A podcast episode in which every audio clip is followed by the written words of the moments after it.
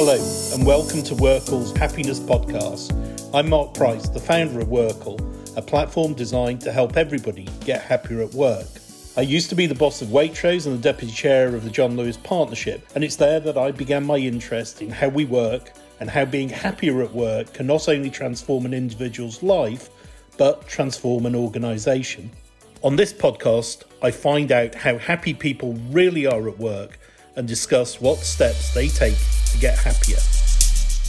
I'm absolutely thrilled and delighted to be joined on this edition of the Workl Happiness uh, podcast to be talking to uh, Ross and Hugo Turner.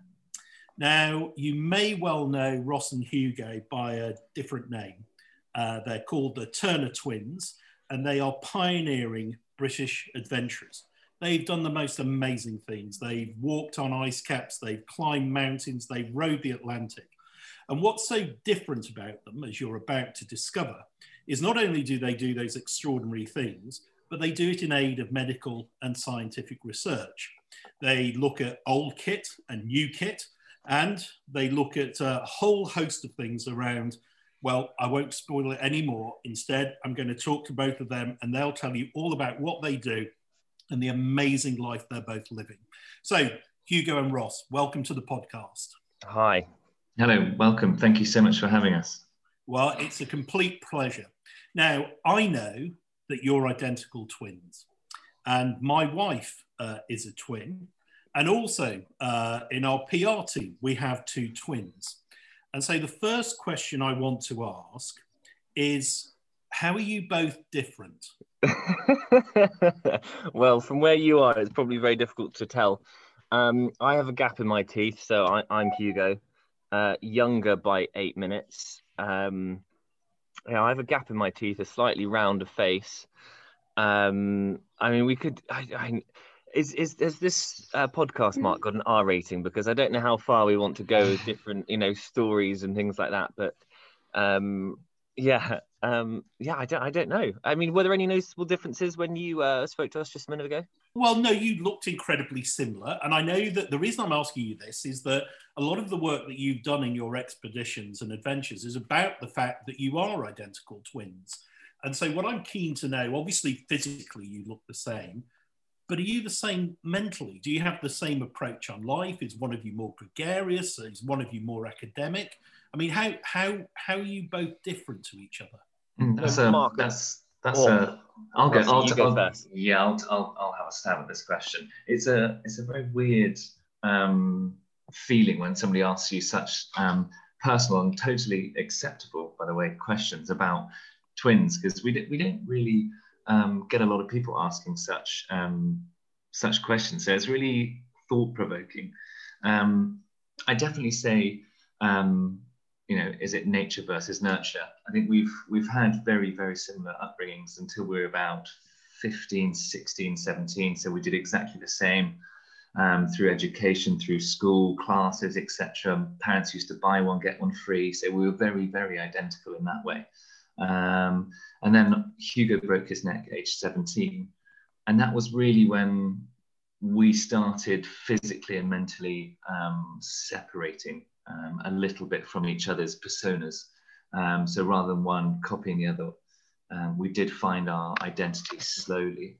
Um, so Hugo uh, broke his neck in a freak diving accident down in Cornwall um, after lower sixth exams um, and ended up very luckily walking out of the water, but having a full neck reconstruction and experiencing hospital appointments and in and out of the next six months. Um, and I was I was left to work down in Cornwall um, for the first time. I was left without a twin for weeks and weeks on end. Um, so that that did change me. Um, I wouldn't be able to tell you how it changed me, but it it did. Um, and obviously Hugo um, had to stop playing sport at any sort of level for a number of years. I was going to say, 17 is like a reasonable age to retire now, isn't it? When you're a sports person, he seems to be getting younger and younger. But you know, on on that note, you know, we both went off um, to university, but sport was such a big part of um, you know growing up for us. You know, we were fortunate enough to grow up on Dartmoor, so you know we had uh, the wilds of the moorland and uh, you know, we had each other. Fortunately, and I think you know that was a huge part of our life. You know, we've got an older brother and sister, but they're two years apart respectively, and you know they're not particularly close. Um, and you know, it's just we had each other for entertainment. You know, we didn't grow up with social media. We barely had, compu- you know, I think dad got first computer maybe when we were about 10, 11 at the house. TV wasn't something that, you know, you had on 24 hours a day or certainly didn't broadcast 24 hours a day with, you know, a billion channels of all different, very, you know, on demand. It was just that good old terrestrial one, two, three, and channel four um, and that was it. So you know, adventure. It was like a really organic upbringing, which you know has probably you know cemented the foundations of what we're doing today. And then, and then when you grew up together at, at home in those early years and at school, I mean, were you inseparable? Yeah, yeah. I mean, Ross says that we weren't. I mean, we did everything together. We played sports. So in terms, you know, your earlier question, you know, how how similar are we?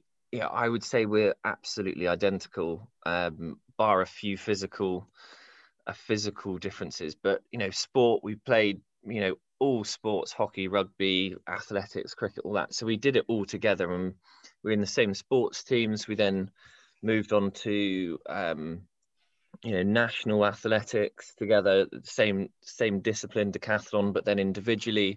Ross would do javelin because he's got an, uh, a I want to say a very offensive arm. It's he just throws a javelin and a cricket ball absolutely miles. So he was good at that, and weirdly, I could do the discus quite well. So you know, we've done different sports, but within the same kind of remit, and yeah, it's um, it's guided us definitely onto the same path. Where we live on Dartmoor is so I say so remote. It's not kind of proper proper remoteness um, that you would associate with kind of a classic looking Dartmoor. We were accessible, but we had no neighbours. Um, so we just got on playing in the fields and in the woods with each of us. So, but you um, don't you don't miss what you don't have, and you know, mum's you know, let's just say she's aging and she's got my old iPhone just so she can be connected on WhatsApp, but um, other than that, you know, she's never missed technology because she's never had it. And yeah. you know, we children today, I I'm really fearful that they're going to miss that, you know, that curious glance out the window and go, oh, what's out there? Because everything now is just on their tablets, on their phones. Mm. You know, you've got five year olds. Maybe this is an ex- exaggeration, but you know, we've got a four year old niece who knows how to work an iPhone inside out, back to front. And you know, would she know how to, you know, light a fire or set a pitch a tent? Probably not. And actually, that's the first time I've actually ever said that and thought of that. That's quite a weird mm. thought. You know, times have changed. And, and when you when you went to school, uh, academically, did you kind of follow the same route? Do you like the same subjects? Yeah, I we definitely enjoyed the same subjects and followed each other in a very similar pattern um, through our youthful schooling and then into obviously more mature schooling. Um, yeah, there were ebbs and flows where one of us was in um, a, a, slightly different class, um, but I think that's that's natural. You're going to ebb and flow between answering um, questions and answering different teachers' um, responses. Yeah, I, but I, you know, we we were kind of middle middle to bottom, Mark. You know, we weren't we're not scholars by any means, but um, you know, middle ground. Um, but you know, you you find that theme, don't you, where you know kids at school who excess, I know, um, excel academically, go on to do amazing things post school life, and people that, you know, the way the school system works is that if you're sporty, you know, it, it's regarded as something that's a bit more, you know, favourable. But you know, I wish, I don't know, I wish. I think, I think we um we retracted it or detracted from each other's progress at school. I and I and I say that with with uh, the kindest of hearts, hug. Say biology, and you were slightly more passionate and engaged in it, and I didn't know the answers. I'd more than likely just sponge off you and listen to you. If I was better at physics and you weren't, we would probably do the same reciprocated. And I think we didn't really have our own direct thought or thinking. It was more right. The, the twin will take up the slack. Yeah, that. Ross, you've got absolutely right there. I think we both, you know, we're half, we're half a brain each, but you know, we do think that, you know, where the other is better, that person fills in. And when you you look back to those days, you were talking about Dartmoor and exploring. Where, where, did you get that sort of bug from? Was it was it your parents? Was it your teachers? Was it something you saw on the TV? I I, I really don't know, Mark. I, I mean, it was something that was always there. Um, you know, we always joke about, and not that we remember it, but we apparently mum mum kept us in the garden with barbed wire and electric fence because we were always escaping when we were i think probably toddlers it's got to be said um, but no no joke and i think lots of people gasp but you know we were absolutely wild. Um, and mum had four children and you know we were always out. There was a local mine at the bottom of um, across the fields that we used to constantly go and spend all hours of all days just exploring and you know f- working out what was what and explore, exploring the pits and drink i remember one time we drank some i don't know what it was but it made us unbelievably ill for for a few days but you know there's always been that you know desire to go beyond the hedge um yeah yeah i think i think I beyond... don't know what that is and i was just um watching David Attenborough and watching the Christmas Island crabs and how they're so young yet they still know what to do. And I can't explain it, but it was just, you know, curiosity and exploring is something that's just been instilled in us, maybe through process of growing up somewhere um, that allowed us to do it, or whether it's just you know our nature and just the fact that we are what we are and we think the way we think and act the way I think I think it I think it was ambition hug wasn't it? When you're when you're that young you don't have any concept to anything. You know you can go down to the bottom of the field and discover what's there and then you look past the hedge and you slowly build up your ambition and your your limitations around where you can and cannot go and feel comfortable and for us on Dartmoor we were we were very young. We started off with a, a lovely field at the back of the house, and then we went past into the woods, and then into a local quarry, and then onto the fringes of the wild of Dartmoor. We've slowly, slowly built up over many years that. Um, I do, I, that I do wild. Think, I do think though that you know there's a bit of you know, I think we're all born explorers, you know, for the fact that we've probably tried more than one flavor of chocolate bar, the fact that we try different foods, the fact that we go to different places means that we're curious and, you know, we want to discover something new. Um, so whether, you know, you look at us, you know, visiting places that are further afield, or you look at somebody that goes to, you know, Mediterranean for a summer holiday, you're both, you know, itching that scratch and trying to experience something new, find something new. And so, you know, there's, I, I, you know, there's not a huge amount of difference between what we do and what somebody else does. It just means that we just have a pretty uncomfortable holiday. and, and, um, and Hugo, I mean, Ross has touched on it about your accident, and we'll talk to you a little more about it in a moment or two. But but prior to that, had the two of you thought about what you were going to do by way of work in your adult life? Had you talked about being explorers, or had you decided no. you wanted to work in a bank, or had, had you got any thoughts about your life when you were both 16 years old? Yeah, we we both. Um, well, I think we went to a, um, a family I, I think we weekend. both wanted to be. Ross, we probably wanted to be um, professional sportsmen, didn't we? Yeah, yeah, there was, de- there was definitely, um, we, were, we were very good at um, a lot of sports, rugby and athletics being two of the kind of highlights. Um, and then we realized we were probably a little bit behind um, most of the, the national players and um, athletes. So we looked at, I remember we went to a Lympstone weekend or family fun day at Lympstone where the Royal Marines are based uh, down in South Devon. And we yeah i think we considered it. But at the end of the day um, the military is there you know you train to kill. And that really wasn't kind of the, the baseline we wanted to progress our careers on. So we then finished uh, school and headed to university not really knowing where where we were ending up and what we were wanting to do. I mean i still i still remember the advice my or our sister gave us when we were deciding on whether we were what we were going to study at uni and she and our older brother both have both gone to university. Um, and they said don't go to university. I couldn't tell you why, but they just said go and do something vocational, go and do an apprenticeship, go and do something hands-on because you know we were very practical growing up. We loved making things. You know, we built built a we built a sledge one Christmas and used every single nail in the garage. And I remember Dad being very annoyed, but you know, because we had each other and because we just had, you know, Dad had a shed and we just we were just boys and we just built stuff and we just did stupid things. And you know that pract- practical skill you know helps us on our expeditions. But you know they did say don't go to uni. I, I did like uni but you know as um you, you probably hear you know i had a, a spinal injury and um, albeit i went to uni i couldn't really pursue sport and yeah i, I think ultimately if i could do it again um, i would be a professional sportsman but um, yeah, I've got a few few friends that are professional sportsmen, but they're you know they're our age, thirties now, early thirties, and they're looking at the end of their career. And there's for some, it's a very difficult, you know, decision making process to go through in the coming year.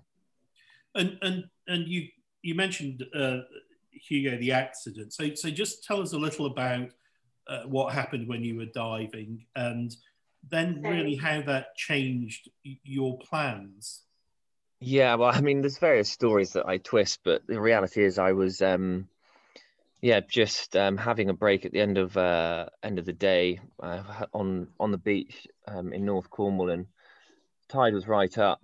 I was running in from the beach, so I wasn't tombstoning. Um, that's quite popular, um, stupid thing for children to do, but where they jump from the rocks. So I was doing a Baywatch and running in from the uh, the beach, uh, and then dived dived head first at about knee knee level and just got it completely wrong. Went straight into the sand um, on the top of my head, so just crushed my neck. Fortunately, um, I wasn't knocked out. I wasn't paralyzed, but my neck was, you know, spasming, so to speak, all tensed up. I walked out, and I think the first thing Rossi you said was, "What an idiot!" Because it's funny, mm. it's that twin thing. Whenever we do something stupid and we know it's really stupid, and the other one's watching, you'll get a bit frustrated and say, "Oh, you're an idiot," and why'd you do that? And it still happens on trips. It's hilarious, but yeah, I do remember Ross saying, you know, you plonker. Um, and yeah, long story short, um, you know, uh, we thought it was a slip disc. You know, I've played rugby, broken many bones, but didn't think it was a broken neck. Um, thought it was just a slip disc. Yeah. Uh, walked back along the cliffs to the car park got in a car to then go and find a friend's father who's a doctor. They weren't in, and then we decided to call the an ambulance about an hour later or so. But because I was in the car, they had to then cut me out. oh, so no. so uh, yeah, I think I went out the back eventually. Um, and then that was about eight o'clock in the evening, and then the wee hours of the next morning. Um, yeah, the doctor came in and said you've got broken neck. Um, and I was 17, and I've got to be honest, I didn't really know the severity of the um, of the the injury, um, but you know the surgeon called home at about three four in the morning, and Dad, when he was my age playing for England rugby, broke his neck and ended his career. So that was so he knew exactly what was going on. I didn't particularly um, appreciate the danger or how close I'd been. So now, fast forward eight weeks, um, being at home in hospital, um, went for a checkup scan, and then uh, the bone was unstable and moving around, and had to have an operation. So, um, yeah, neck reconstruction, uh, corpectomy is the procedure, and yeah, C7. But annoyingly, it doesn't set any airport alarms off, which I thought would be like a nice little, you know, the surgeon laughing at me every time I went traveling, but no. But yeah, you know, um, Mark, unbelievably lucky to be walking, unbelievably lucky to do what we do to support some amazing charities. Um, and yeah, you know, use it as a proper inspiration and a springboard to do so, what we do. So, te- so tell us then, because because this is obviously a seminal moment for both of you. You know, you're thinking about being a, a, a sportsman. Clearly, that's ruled out. You're just about to go off to university. So, so how how does this change the thinking for the two of you? Um, it changed the dynamic hugely, I think. Um, even if we were very unaware about of it at the time, looking back in hindsight, it's a wonderful thing. It did it did change us, and I think it put us on the path that we're on now. If we had of both, or if Hug hadn't had his injury, would have, we would have both gone to university. Um, we would have probably both carried on doing as much sport as we could. I played um, first first 15 rugby at Loughborough University. Hug was obviously my cheerleader, and and we we always realised from the age of 17 after his accident that we wanted to to play sport together, um, and that obviously was not possible. Um, Hugo did a little bit of rowing because he couldn't obviously do any impact sport, um, and then I broke my leg quite badly um, playing rugby towards the end of my university career. And that injury kind of brought us full circle again. Hug had had his injury that stopped him playing sport. I had my broken leg and had to stop playing rugby.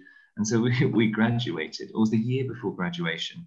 Um, and we just thought, wow, we're in a we're in a recession. I think it was 2010 was the last, or just coming out of a recession, I think it was. Um, and there was no jobs going. We just thought, God, you know, what can we do to add a bit of value to our CVs when we finish university? And uh, after a couple of pints, um, a friend of ours who we actually eventually did the row with said, why don't we row the Atlantic? And, and from then we thought, well, that's a great way of adding something to our CV, but also putting us back together in a sporting environment, which we hadn't done for four or five years. So um, we, yeah, you've got to make um, every every decision um, every decision has a silver lining, and for, for, us, even though Hugo had broken his neck, the silver lining was we went on to uh, do bigger, bigger and better things and dream big. So, so the, the extraordinary part of your your story now uh, begins to unfold that instead of doing as most graduates do and go on the milk round and apply for jobs wherever, the two of you decide with a friend to row across the Atlantic. Yeah, that that's pretty much it in short. I think um, there's there's no there were there were plenty plenty of times um, midway through the Atlantic where we were like, oh, what are we doing? Um, yeah, it's one of those very you know, you just find yourself, you fall into things, and that's such a cliche thing to say, but you know, we just fell into it. But I, I do honestly think that the the accident, my injury, certainly we would not be here talking to you now if that hadn't have happened. Um, and so, yeah, the, uh, the Atlantic back in 2011 was our first big major expedition, which was honestly a baptism of fire. I cannot tell you how frightening um, and horrible it was, but in equal reflection, one of the best things we've ever done. Um, so, let's just talk about that for a second, because I mean, people listening to this saying, you know what, I, I quite fancy a life of adventure. I'd quite like to be an explorer. It can't be cheap to row across the Atlantic. You must need a, a special boat. I'm sure you don't go down to the harbour and see a boat that's been cast aside for 50 quid. You've got to have provisions. The two of you have had, you know, major injuries.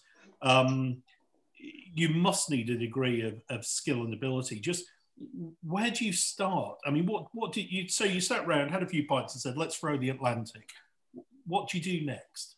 Well, so, I, I, Rossi, I'll, I'll I'll give this. I, I think the biggest lesson we've learned is having purpose. You know, there's a lot of people out there that you know, and to a certain, extent, you know, the Atlantic was definitely a personal challenge, but its purpose was raising money for spinal research, and I think the key thing for if anyone's wanting to row the Atlantic, climb Everest, trek the Antarctic South Pole, you know, do any big expedition or personal challenge that requires a pretty hefty amount of funds, the biggest thing is to actually look at why you're doing it. You know, no one really cares about the personal challenge. That comes second. I think the key is to look at why you're doing it, whether you know there's a, an illness that's affected you directly whether that you know what connects you to a, a, philanthropic cause what connects you to a charity or you know if you had a are you fundraising for a friend um you know it might be charitable but it also might be environmental it might be you know helping you know rid the oceans of plastic. And so it's it comes down to this purpose and why you're doing it. And people have just got to really look at it strategically and go, is that something that a my friends are going to be interested in supporting following? Is it something that a brand is going to want to get involved with so they can help share their story on the back of it. And it, it's kind of, I, I dare I say, entrepreneurial, but you have to get really creative and look at all sides of you know the coin and Rossi, we, we, were, yeah, we were, we were super, we were very fortunate to raise the money we did in the timeline we did. Um, and I think, as Hug said, it was, it was the purpose. Social media had only really taken off in 2010 when Instagram was launched. Facebook was becoming much, much bigger. Um, and we, we ended up obviously having a, a, successful campaign because we were able to get our message of um, Hugo's um, injury and wanting to help others. And I think when that message spread, we got our first big sponsor, which was um, a trust that paid for um, or paid for the starting of the hull build. And then Investec came on board. And once we had Investec on board, everyone was like, oh, they must see someone else, you know, must see um, success in that project. And within six months, we'd raised well over 100K for the boat.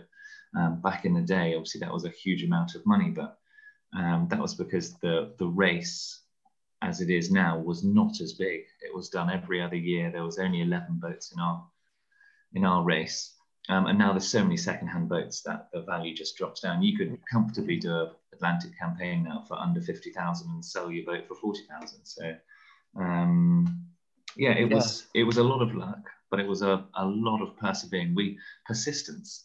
We we hammered out an unbelievable amount of emails even if we weren't successful, you just keep persevering. If, it, if you get a thousand pounds from somebody, fantastic. You get a hundred of those, you've got a project. Um, and it was, it was, a, it, we learned a huge amount, a huge amount. Yeah, like don't row the Atlantic. yeah. So what, so what would be your top tip for people going out looking to find sponsors to help them on an adventure? Um, well, Rossi, should we do one each? Yeah, yeah, yeah. You you do one another. Okay, I just say perseverance. Never ever stop and take no for an answer. When something changes, the situation changes. You read something that completely changes the playing field. So you know you might, and what we experience a lot is changing of the guard. New CEOs, new marketing directors, new new team members all the time going in and out of these businesses once that happens you you're straight in again so it's just perseverance and keeping you know a, a close eye on your sponsors yeah, I, I totally agree. And I'd also say, um, as Hug said, purpose. Um, have something that's much greater than, than yourself, something to aim for, um, that other people can really associate with, empathize with, and get on board with. There's no point in saying, oh, I want to do the Mount Everest for myself. You're just not going to get that. If you're doing it for a greater cause than yourself, that's um, that's a really good thing to do. So, and, and let me take you back now then to um, to your first challenge, Rowing the Atlantic 2011. Um, what what are your highlights from that, and what did you learn from that? For me, I mean, there's a, there's a million things we learn. Um, for me, the one thing I would say is um, at the start of the project, when we were sat there in the pub saying, right, we're going to row across the Atlantic, when we started putting down the costs on paper and the logistics and everything that was needed, that was an unbelievable dream. That was us landing on the moon. Um, you know, raising 120 grand for a boat, getting a boat built, delivered out there.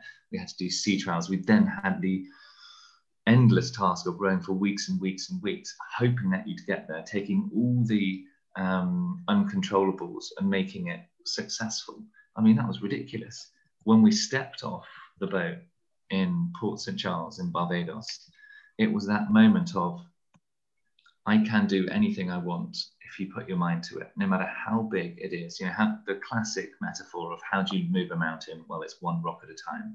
And that is so, so true. And I think that's why you find a huge amount of people who do Marathon des Sables, ultra marathons, the Atlantic row. After that, it profoundly affects them. And they, they, a lot of the time, they have a big career swing or an ambition to go off and do something that they've never even thought about doing.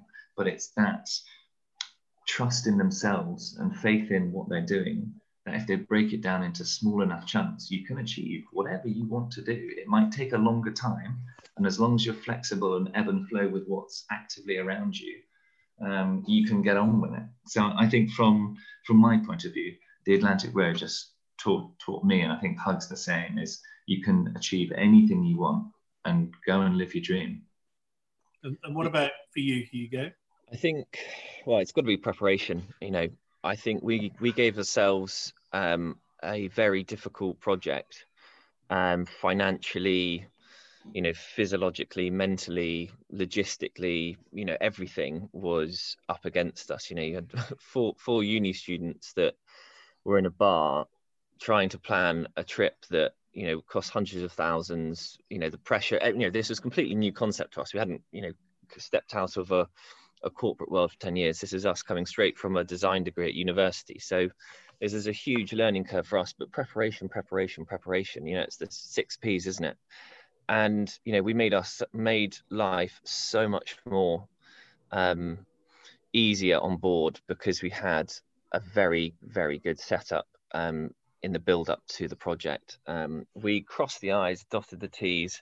We came up with, you know, we worked as a team we all had our different areas. We looked at and broke down up broke down the whole project and said, right, Greg, you're an expert in rowing. Right, Adam, you're an expert in electronics. Ross, your you know navigation. Hugo, your boat setup. Whatever it was, we all had our own tasks, and you know the amount of times we you know mentally went through the entire row was you know yeah, we we just went through everything meticulously and you know, even came down to the whole project, you know, coming down to a broken oar lock. So this is the little kind of U shape on the end of the beam off the side of the boat that holds the oar in place. And one of those completely snapped off and we hadn't even planned for it.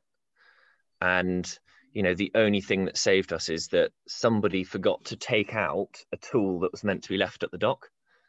And, you know, had it not have been for a bit of luck, you know, we wouldn't have got there. And you know, there's so many times on that road that you look at everything and you think, Christ, you know, had we not prepared for that? And I think the biggest, the biggest thing is actually the mental preparation.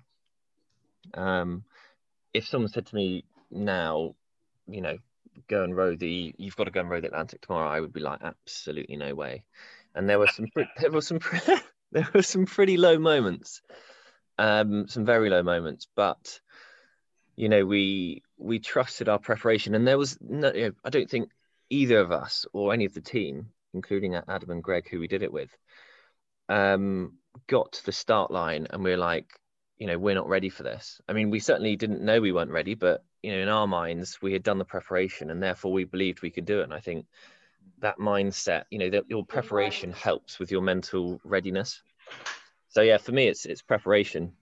You know, and and then when you finished that row and you're in Barbados, had, had, at that point then, had, had you both made your minds up that you were going to dedicate yourself to being adventurers and explorers? Oh no, not not at, not at no, all. definitely not. I think I think the, the biggest thing was um, getting back into reality. Apart from being land sick, so obviously the opposite of being seasick. We'd been on the sea for so long that we we're land sick. So to get it back into the mentality of normal life, what we just achieved, it being an 18 month project for young 22 year olds, 23 year olds was, was a big, big meal to, to take and consume. But after we kind of digested it, we got to that point where we were trying to think of another idea to do to, to fill the void of the huge ambitious task of rowing the Atlantic. You know, what do you do? You no more emails, there's no more rowing, all the logistics are done, and you're almost twiddling your fingers. So for us, it was right, we've got this balance of trying to find employment and work and also trying to quench the thirst of adventure. And uh, I remember watching this professor called Alan Watts on YouTube. I'm not sure whether you've seen it. I'm sure some listeners might have seen it. If you type into YouTube Alan Watts, what do I desire? And it was a YouTube um, video of this, about three and a half minutes long, from a US professor who um, breaks it down beautifully and just says, What do you desire? Take, take money out of it. What do you want to do? And we're exactly at that stage after the row. We didn't really know what we wanted to do. Do you chase money or your dream? And he just said, Look, be a poet, be a horse rider, whatever. You're not going to make money from it. But if you become a master of it, you can then charge your fee and for us, that was, or for me particularly, that was that was a no-brainer. You know, why why go and do something you don't want to go and do for the rest of your life, being unhappy, chasing a dream that you're never going to do. Yeah, um, I think it's I think it's also believing in what you're doing, you know, and and having that that drive. You know, I think you know we finished the finished the Atlantic and it was oh, it was absolutely incredible, especially to have the family there. And then you know you're kind of going well, we've done it once let's do it again you know whatever that was. And I, I guess this is slightly our i don't know i want to say achilles heel or maybe it's a mastery stroke but you know we don't fully appreciate what we're getting into until we're really into it. But i think that's the spirit of an entrepreneur. You kind of learn on your way. Um, you know all the skills we've built up over nearly 10 years. Has it been 10 years? 21 2011 crikey it is. You know all those skills that we've built up and, and learned and developed you know whether it's on a expedition or from a you know an entrepreneurial spirit or you know the business um have has come from learning on the job on the role and so you know it was one of those things that I said, well, we've done one trip. How hard can it be? And at that stage, you know, we had no intentions of, you know, really doing it as a career or thinking it would be a sustainable career. But we thought, well, we want to do it, you know, let's do it. Why, you know, why can't we? And, you know, one thing mum always says to us, and it's probably the basis of why we do what we do, is she, you know, as soon as we have a, you know, I want to say a, a silly suggestion, but a wild suggestion or thought, you know, oh, I want to do this, I want to do that, I want to build this, I want to go there. And, you know, she's always saying dream on, as in, oh, dream on, yeah, it will never happen and well that's exactly what we did. We just dreamed on. We dreamed and we you know followed followed through as it were. So what so, so what came next? You rowed the atlantic. Your and thing, then your next big thing. And then in 2014 um, we i mean I, I, I, can't remember the specifics of it but it was shackleton's 100th anniversary of his uh, endurance expedition famous endurance expedition um, in 2014 and this was about 2012 2013 and we went back to the charity and we said you know we want to do another project because i think at the end of the project we'd raised circa 150000 in clear funds for the charity. And we said you know can we recreate or go and test ernest shackleton's kit and clothing and equipment in greenland for a greenland crossing that's a west to east coast? It's about five 550 miles trekking wise it will take you know anywhere up to a month six weeks. And you know we got some more in uh, charity or got the charity on board and we got some funds. And so off we went again off we went again. No polar experience. We went with a guide called george bullard who turns out to be now a very good friend. And we share the same birthday. We same share the same career. We started in kangerlussuaq on the west coast and the plan was to trek via DYE-2 radar station. And if any of your listeners want a really interesting story and history, search the DYE-2 or the, the DYE radar stations of Greenland. Um, absolutely fascinating. I'm, I'm amazed. You know, there hasn't been a mainstream documentary about them because they're these massive, well, DYE-2, which is where we went via, in the middle of the ice cap. It's about, it's got to be 200 miles up onto the ice cap, and it's just this massive when I say massive, it's. I mean, Rossi, how long did you take to walk around it? Yeah, so I, I was um, I went inside it, and it's a, a fully self-sustained, basically house in the middle of the ice cap that sustains around 80 military personnel for an entire year, totally self-sufficient. Um, yeah, just the most extraordinary thing you've ever seen. But what I find fascinating is that it was abandoned within 24 hours in 1988, so the year we were born and the food, the bedrooms, everything is as it was left. It's it's absolutely extraordinary. Um, yeah. And um, so we went via DYE-2 radar station, and we we would, or the plan was to go further east um, to the east coast in Tasiilaq, but um, the, the, through the period um, of the two weeks we were on the ice cap, I injured my knee through attrition. Um, to be honest, it was probably lack of preparation, you know, physical preparation, you know, having come from the Atlantic. But then actually saying that, I do think though that um, we've both got an issue with our right knees because of steering the boat on the Atlantic. When you're rowing, the, the, the, motion of rowing back and forward on your seat, as well as trying to twist your foot at the same time, trying to steer the boat, um, was probably not great for the knees. But um, yeah, really sadly failed. Um, and, and, on this trip, you, you took the old fashioned clothing to compare that to the newer stuff. And, and how did that go? Yes, yeah, so, so that was that was the premise was to see how hard it was or to try and uncover some new new findings about explorers 100 years ago and how hard it was to be an explorer back in back in uh, those times. Um, so I was wearing um, Ernest Shackleton's replica kit, tweed trousers, leather shoes, wooden skis, bamboo poles, fur hat, um, towing his old pulk as well. So we had a Nansen sled made from 1888, um, which is beautiful. Still got it on the wall. Um, and ate his food as well. So we found his dietary um, itinerary from his 1909 expedition in Antarctica. So I took um, fat oats and cured meat with a tins with tins of vegetables. So you can obviously imagine when I turned up to Greenland looking looking like an old explorer, people were just like, "What are you doing?" And Hugo did the um, modern equivalent. So took carbon fiber skis, poles, etc., modern polar equipment. And we asked a lot of people you know what they thought would happen. And obviously everyone's just like well it's clearly going to be the modern expensive branded clothing that's going to be better. The food is going to be better. The skis are going to be better. You know modern science and technology is making our dreams and making the world more accessible. So why would the old stuff in any capacity be better? And we were on the ice cap for two weeks came back um, and obviously we had science involved pre during and after. And we can safely safely say that the old kit is just as good, if not better, in many, many aspects. For instance, the an, a modern polar explorer's pulk is quite short and snout, but quite high. And they've usually got a cover over the top and carbon fiber strong hull.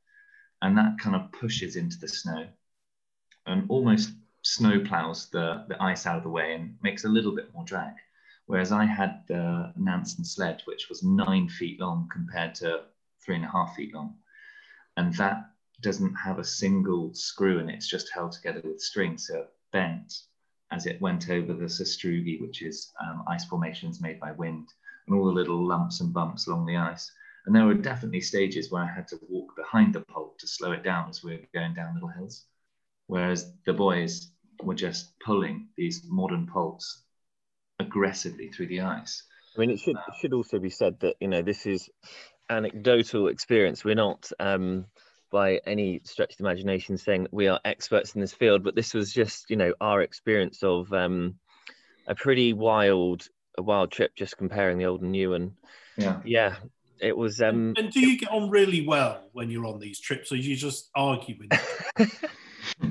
I mean, we get on well. We get on well enough. I mean, when I say well enough, no, we're absolutely, um, you know, house on fire um, when it comes to trips, and that's one thing that we've you you find. I feel that when you're on these yes. trips, you really kind of switch on and turn on. Um, yeah. You know, I've been watching the America's Cup recently, and you know those guys have had month years to train, and it's kind of similar right. to us. Like when you get to the start point of the project, you know, you suddenly go into match mode, and you suddenly start focusing. Everything becomes a bit more clear, everything becomes focused, everything becomes sharp. There's nothing that's too much or too little to, you know, you are up for absolutely anything to keep everything going. Um, but I've I've seen these things on the TV, and and people properly fall out with each other. Yeah, yeah, you, you, that's, that's, have fights and that's that's the danger. Sorry, that's that's the danger mark with these expeditions is people get pushed to their limits and those limits and boundaries are kind of stepped over. And that's where you hear horror stories um, from various different environments and expeditions.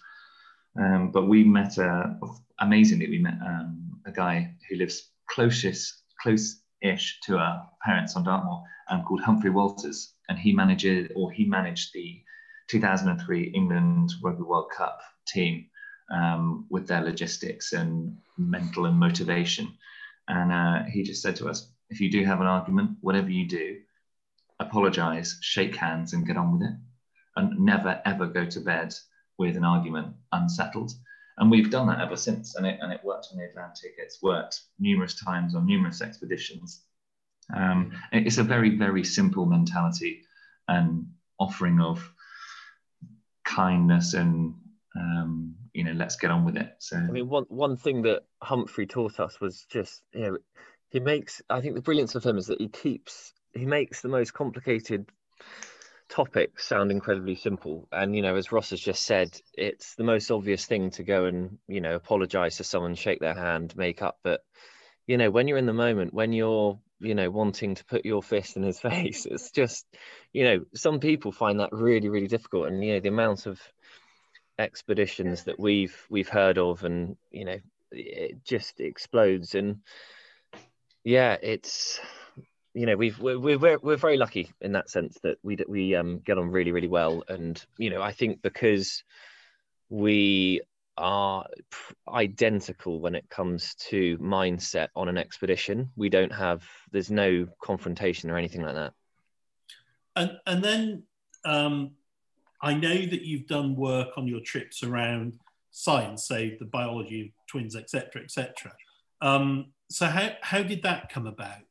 After the Greenland expedition or the failures of um, Greenland, um, we weren't deterred really by failure, and you know, failure's a funny one, isn't it? Because it draws so many parallels to business, and everyone's like, well, if you fail once, you know, never again. And you know, the Brits I don't know, Mark. You you all know much more than we do, and your experience is huge. But you know, from from our side, you know, I think failure is seen as a negative. You know, lots of people see it very negatively. I think stateside they're a bit more open to failure, and if it doesn't, you know, if it fails, it fails. Don't worry, we'll start again.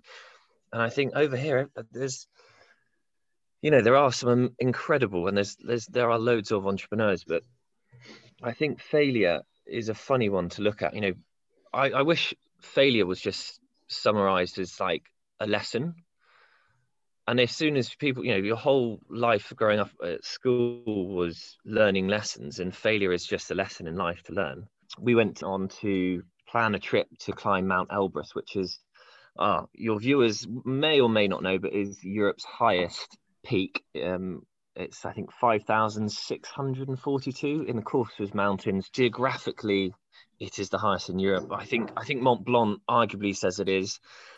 We went to climb climb that mountain, and again, you know, we went to compare the old versus new. But the mountaineering, so an amazing story of George Mallory, who was arguably the first person to summit um, or reach the top of of Everest. And in 1924, he set out with his climbing partner Sandy Irvine to make the ascent and famously went missing. Um, and nobody knows whether he got to the top or not. Now, I read this book years ago, and it is it's by Jeffrey Archer, Paths of Glory, and it's an absolutely inspiring read because it's George Mallory's, I guess, two loves, which is his wife and home, and that freedom that expeditions and the glory that expeditions offer.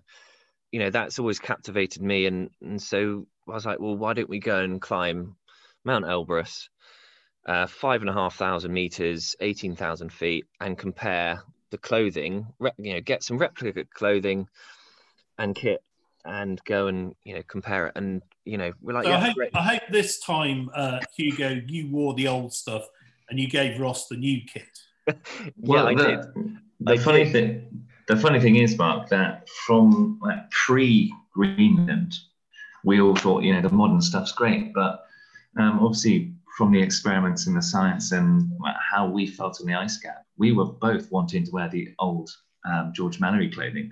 And the interesting point with the clothing is because synthetic materials hadn't been really um, available or indeed commercially available from when um, Ernest Shackleton finished in the 1910s, 1920s, all the way up to the 1950s, the clothing hadn't changed. So all we had to do was um, get some hobnails in the boots, get some puttees which went around the ankles, and a few different um, garments, and that was it. The, the, kit stayed relatively the same. So yeah, it was very it's very interesting. You know, uh, you know, again, it was one of these things. It's like bite, biting off more than you can chew. You know, we wanted to do this expedition. You know, it's a CV, you know, sit down, right. Have you uh, climbed a mountain? No. Have you got any of the kit? No. Uh, where are you going to source? You know, what did they wear back in the day? I'm not sure. Where can you get it made? I'm not sure. Yeah. And all the, you know, it was just uh, a complete jump into the unknown again, but using the skills that we transferred from, you know, the Atlantic, Greenland, you know you've just got to start getting creative and for some reason in our heads it all makes sense um, and not many people think it will it will happen but um, yeah we we um, managed to get hold of a tailor and we said we're looking to make a garment uh, top and bottom out of gabardine. Now gabardine's a very tightly woven cotton that they used to use for mountaineering purposes so very wind resistant and also wicks and this tailor came back to us a few weeks later and said, Look, I've actually done some research, we'd love to help.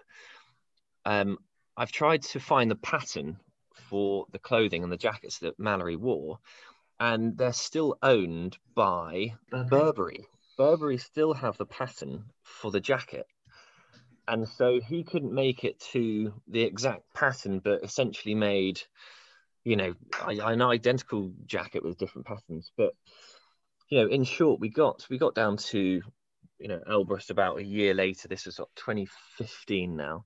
Mm. Um, before we went, um, we got into GSK's Human Performance Lab, which is out in Brentford.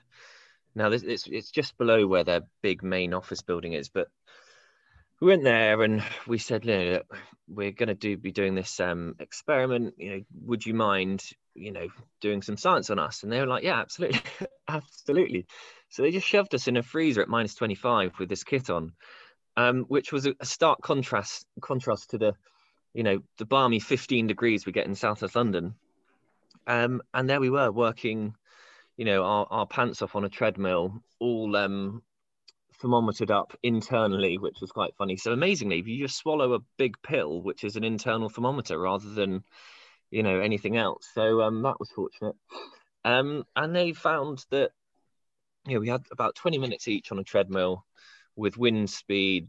Um, and yeah, the, the, the performance of the, the old kit was, was sensational. It was really, really impressive in, you know, in relation to uh, the new, and it, it really wasn't very far behind. It's just, you have to know how to use that uh, clothing and equipment you know like all these things you just got to know its limitations how to how to work it things like that yeah, I think, um, I think early indicator that it was going to be some good kit.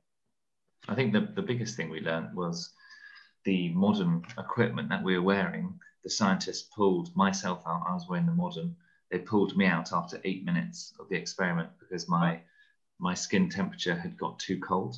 Whereas Hugo stayed the whole 25 minutes. I think it was in there, and that was yeah. purely that wasn't me wearing the wrong clothing. It was just I hadn't understood how it was meant to be properly worn and didn't understand the limitations. So if I'd worn different layers, I would have been absolutely fine. But I think these days we go into a shop, we spend five, six hundred pounds on a jacket and go, right, I can go anywhere in the world and I'm absolutely fine. Where that yeah. really isn't eh, that really isn't the case. You need to understand what you've you've got.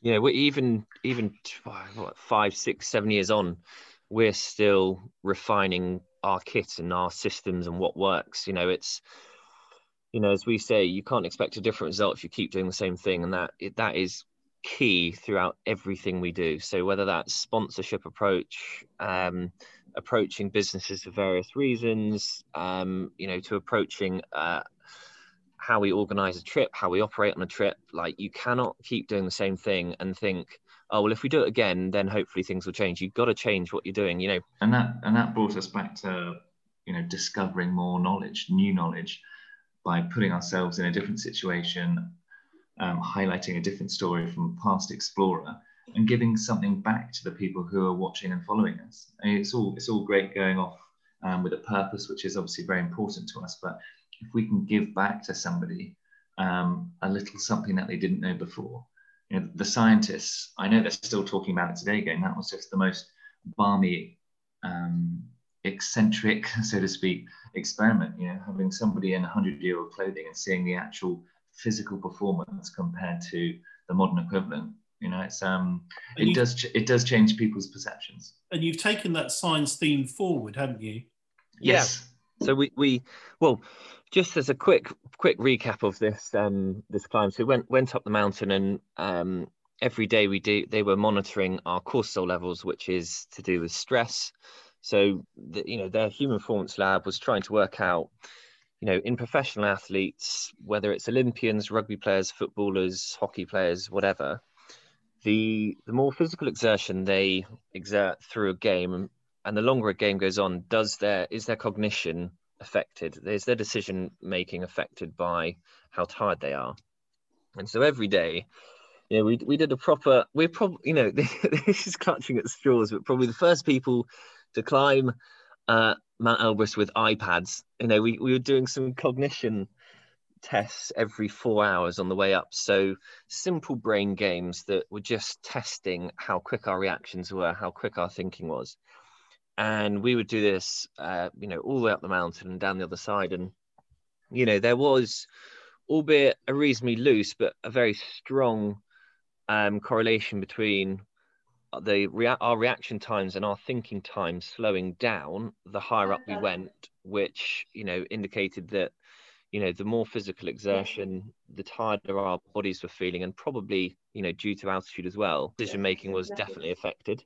We enjoy uncovering new science and questioning questioning life so to speak. So so after four years you've you've rowed an ocean walked on a, an ice sheet and you've climbed a mountain. So what happens then? No, so we were um, we, have lived through an, an, an, epic decade. I think anyone can say that from when iPhones first came out uh, in 2010-ish, kind of you know to a level, and now look where we are now with phones, um, and social media has exploded. Um, and obviously, we we definitely have gone past a point at which you can ask, just for instance, a million pounds for an expedition that's going to last two years. Businesses, brands, it's far far quicker than that. People want instant results. They want gratification quickly. So that that was a thing of the past. And what we tried to look at was, okay, if we're going to make this um, our uh, business and our job, how can we do it the most effective way? So we looked at what we've done. We've done the Atlantic. We've done obviously the historic expeditions on the Greenland Ice Cap and on Mount Elbrus. And we thought, right, we need long-term, um, a long-term expedition series that we can go to lots of different environments um, and discover something new, give back to people, and just have um, a, a, set of projects that brands can really get their teeth into year after year. So we looked on the internet, we looked at maps, we looked at old times atlases, and we found um, a location called the Pole of Inaccessibility down in Antarctica. So it's the furthest away from the ocean you can get anywhere on the continent before then heading back. Um, and we realized the one in Antarctica had been um, based there since the 1950s. I think a Russian expedition went there. Um, and then it was visited again in the late 90s. And there's been one or two since, but that was it. And so we thought, right, there must be more poles of inaccessibility. Um, and then we found a, a Spanish um, professor who'd done a huge calculation as maps have become more and more um, accurate due to GPS and satellite tracking. And he'd done a whole map of nine or so poles of inaccessibility, a few who, uh, a few poles that had been reached, and a lot that hadn't. So we thought that's a fantastic uh, global series that we can go on that will entice lots of different brands. We can do content pre, during, and after, and use technology as we're going around to, you know, to activate marketing um, for brands. So we we thought, right, let's do it. So we tried to do we've tried to do one pole every year, um, and we've now done four and we've got hopefully our fifth this year. But obviously, we're in a very different. You're going to have to help me with this now. I, I, when I did my geography A level, I, I, was told there are two poles. There's a North Pole and a South Pole. So yeah. how do you get nine poles? Well, you're actually missing the third pole because apparently, to some people, um, Mount Everest is the third pole, and I, I guess probably that's that's probably um, in relation to the Explorers Grand Slam and to adventures. But yes, um, how do we get other poles? Well, yes, scientifically they are they are actually poles of inaccessibility. So that is defined by being the most inland point on every continent, and you get the oceanic poles. Now, technically, there's one of each. So you've got the true pole of inaccessibility, which is in Eurasia. So I think it's on, I'm going to say Kyrgyzstan border with China, somewhere like that. So right up in the remote areas. And there's Point Nemo, which is aptly named, which is the um, oceanic pole. So that is the point in the ocean that is the furthest from any landmass. Apparently, you're closer to the International Space Station you are to anyone on Earth. So those are the two points. And then we thought, well, you know, two projects is fine, but you know, we want to offer brands a longer strategy. We want to offer them, you know, long format storytelling that they can, you know, get their teeth into, wrap the brand around for as many trips as we can. And this is really you know dragging out dragging out the trips but um so, so there are nine poles in total. And how many have you collected so far? We've got four. So we uh, flew paramotors across australia uh, which is our first pole. And then we cycled um, across uh, south america to get to the brazil south american pole which is in brazil. And then we did North America, yeah. so cycled across the continent there, and then rode electric motorbikes from London to the Iberian Peninsula. And that and was. Has anybody collected all nine? No, I mean, as far as we know, no one. There's, I think, there's one Irish man who's been to several of them, but he's driven. Um, we, be, or I strongly believe that we're the we're the first people to document the South American pole of inaccessibility. Um, but no, no one's ever been to all nine. Extraordinary. Extraordinary. So you've got your your next five trips planned out then? Yes, yeah, yeah. Plan. amazing, amazing that we um we have and we we've we've had it planned for a few years, which is quite nice. Um, but this is where we've we've learned so much. You know, I think if you'd said to somebody in our position when we were age 22, uh, planning the Atlantic, you know you've got to start now making a huge business plan for all these trips not just the atlantic. You'd be like nah that's just not in my remit. I'm not capable of doing that. I'm not trained in it. But the great thing is you can learn as you go.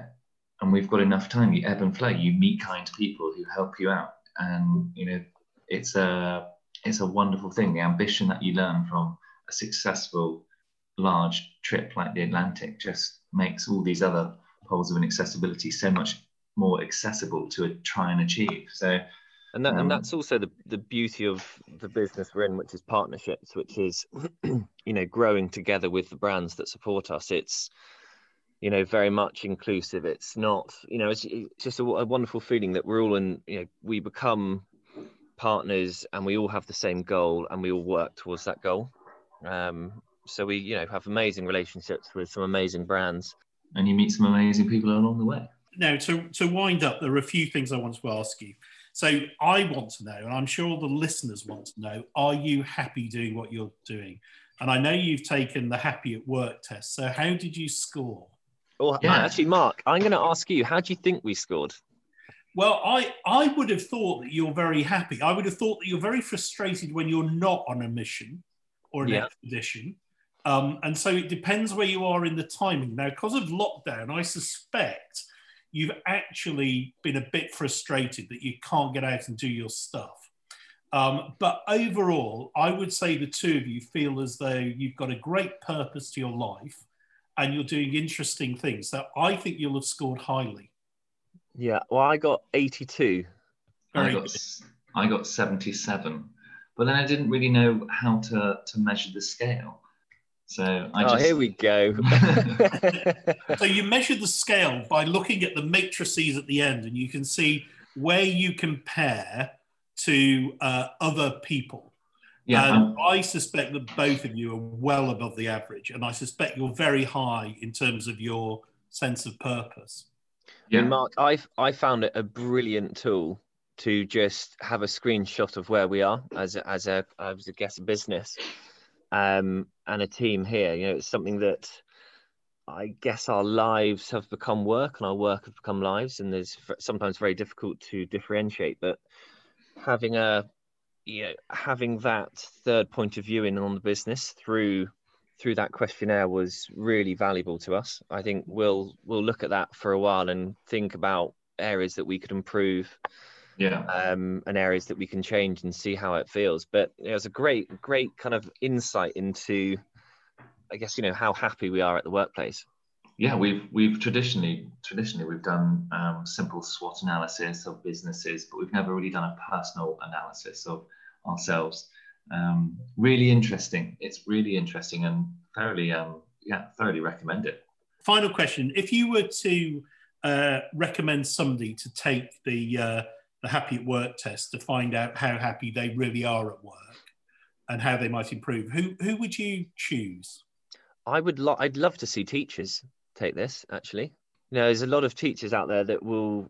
You know, I think parents especially have realised the value of teachers, and I think there is a huge interest in more people teaching. But you know, it's it's reward, isn't it? You know, it's um yeah, I guess you could have some good, good, good um, students, bad students, but I, I would love to see how, you know, you know their transition from online to eventually we hope back back to the classroom and how their mood and how their happiness might change with that. That I think for me would be really interesting. And Ross, I, is there an individual you'd pick? There's there's no individual that I'd um, I'd like to corner out.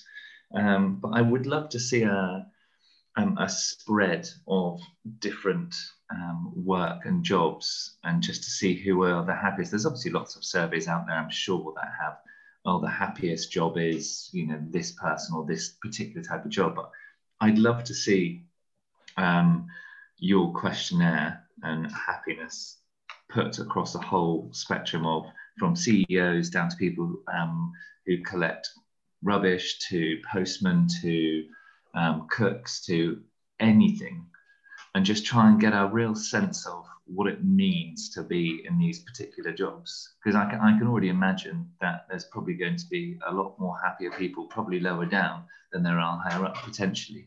Um, that that's, that... that's certainly true in all the research we do with younger people. Interestingly uh, under 30s people in non-management are actually happier than people in management under the age of 30, which is really? quite extraordinary. Only age group where that happens. And I think it says something about uh, uh, the younger generation and how they view the world. And, and you're both amazing exponents of that, the things that you've done and you've been driven by your dreams and you've been driven by the need to do um, extraordinary things um, to help others. Um, and in that in that sense, you you've both been amazing to talk to, and uh, are role models for people listening to to this interview. Um, lots of people say follow your dreams, but of course, very few people actually do. But uh, you've done that, and I can't thank you enough for sharing your story. And I wish you every success into the future. Thank you very much. Thank you, Mark. Thanks for having us.